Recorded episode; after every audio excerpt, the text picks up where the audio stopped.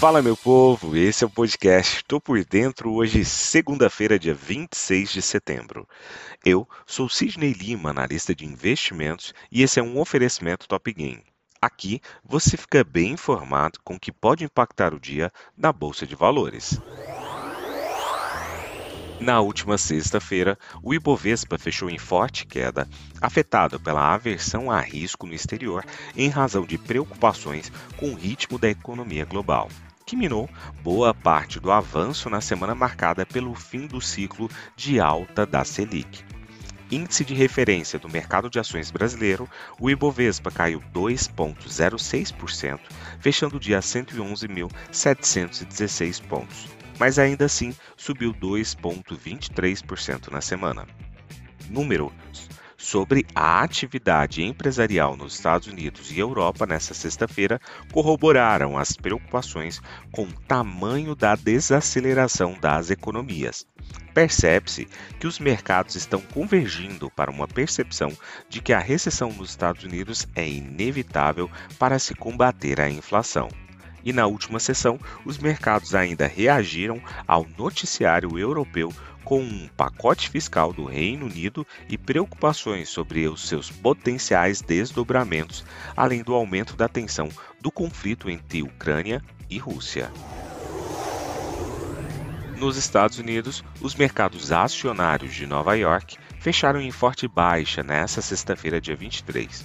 O tom negativo prevaleceu desde o início do dia, com os temores de fraqueza econômica nos Estados Unidos e no mundo.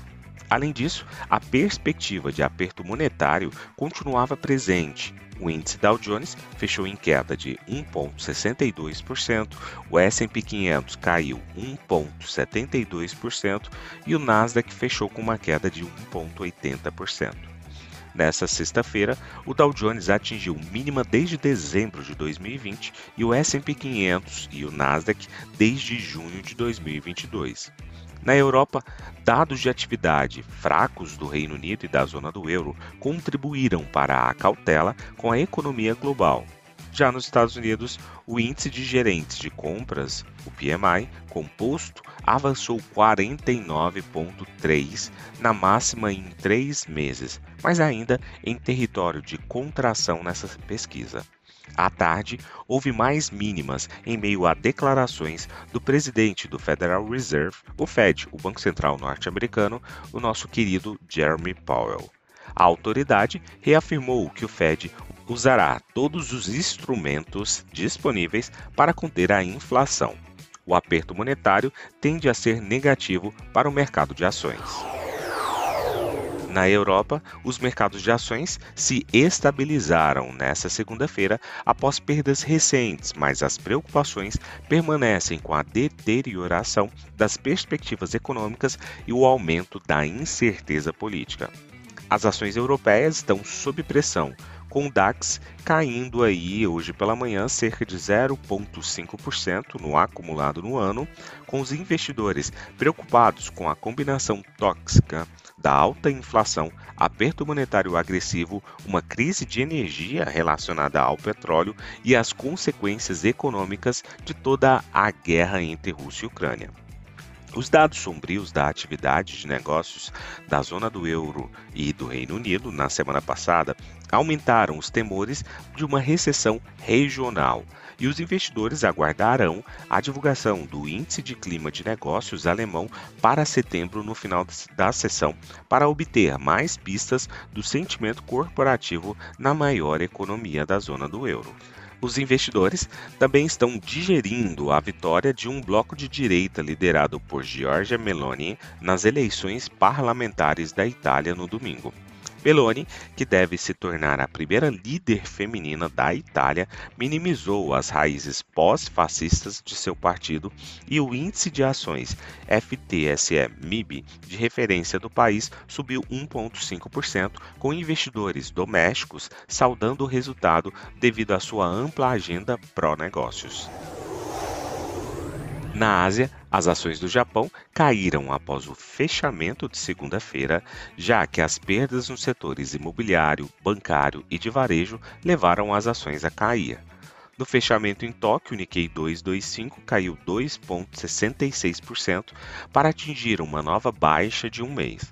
A volatilidade do Nikkei, que mede a volatilidade implícita das opções do Nikkei 225, caiu 4,25%.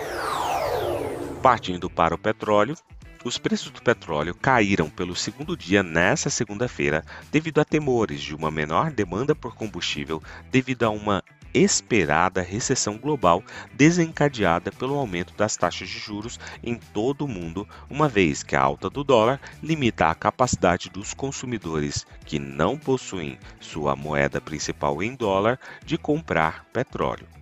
Ambos os contratos caíram cerca de 5% na sexta-feira.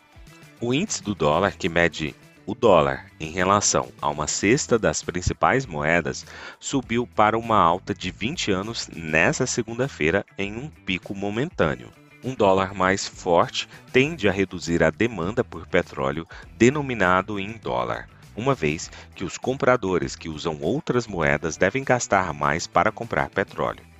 Bancos centrais em vários países consumidores de petróleo, incluindo os Estados Unidos, o maior usuário de petróleo do mundo, aumentaram as taxas de juros para combater a inflação recente o que levou a preocupações de que o aperto poderia desencadear uma desaceleração econômica.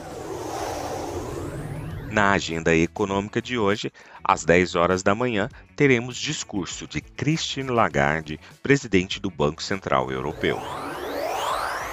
Partindo para as cotações, agora que são 7 horas e 32 minutos do dia 26 de setembro de 2022, trio norte-americano segue navegando em terreno negativo, com Dow Jones a 0,60% de queda, S&P 500 caindo 0,57% e Nasdaq Bolsa da Tecnologia com uma queda de 0,39%. A Alemanha, através do índice DAX sinaliza um movimento de queda de 0,27%, seguido pela França caindo 0,51%. O índice VIX sinaliza um movimento de alta do temor dos investidores norte-americanos de 3,59%.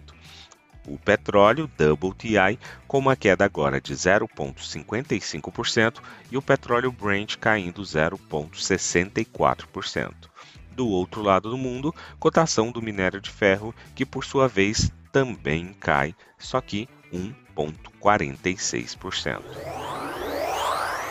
Vou ficando por aqui, não esqueça de nos seguir nas redes sociais da Top Game.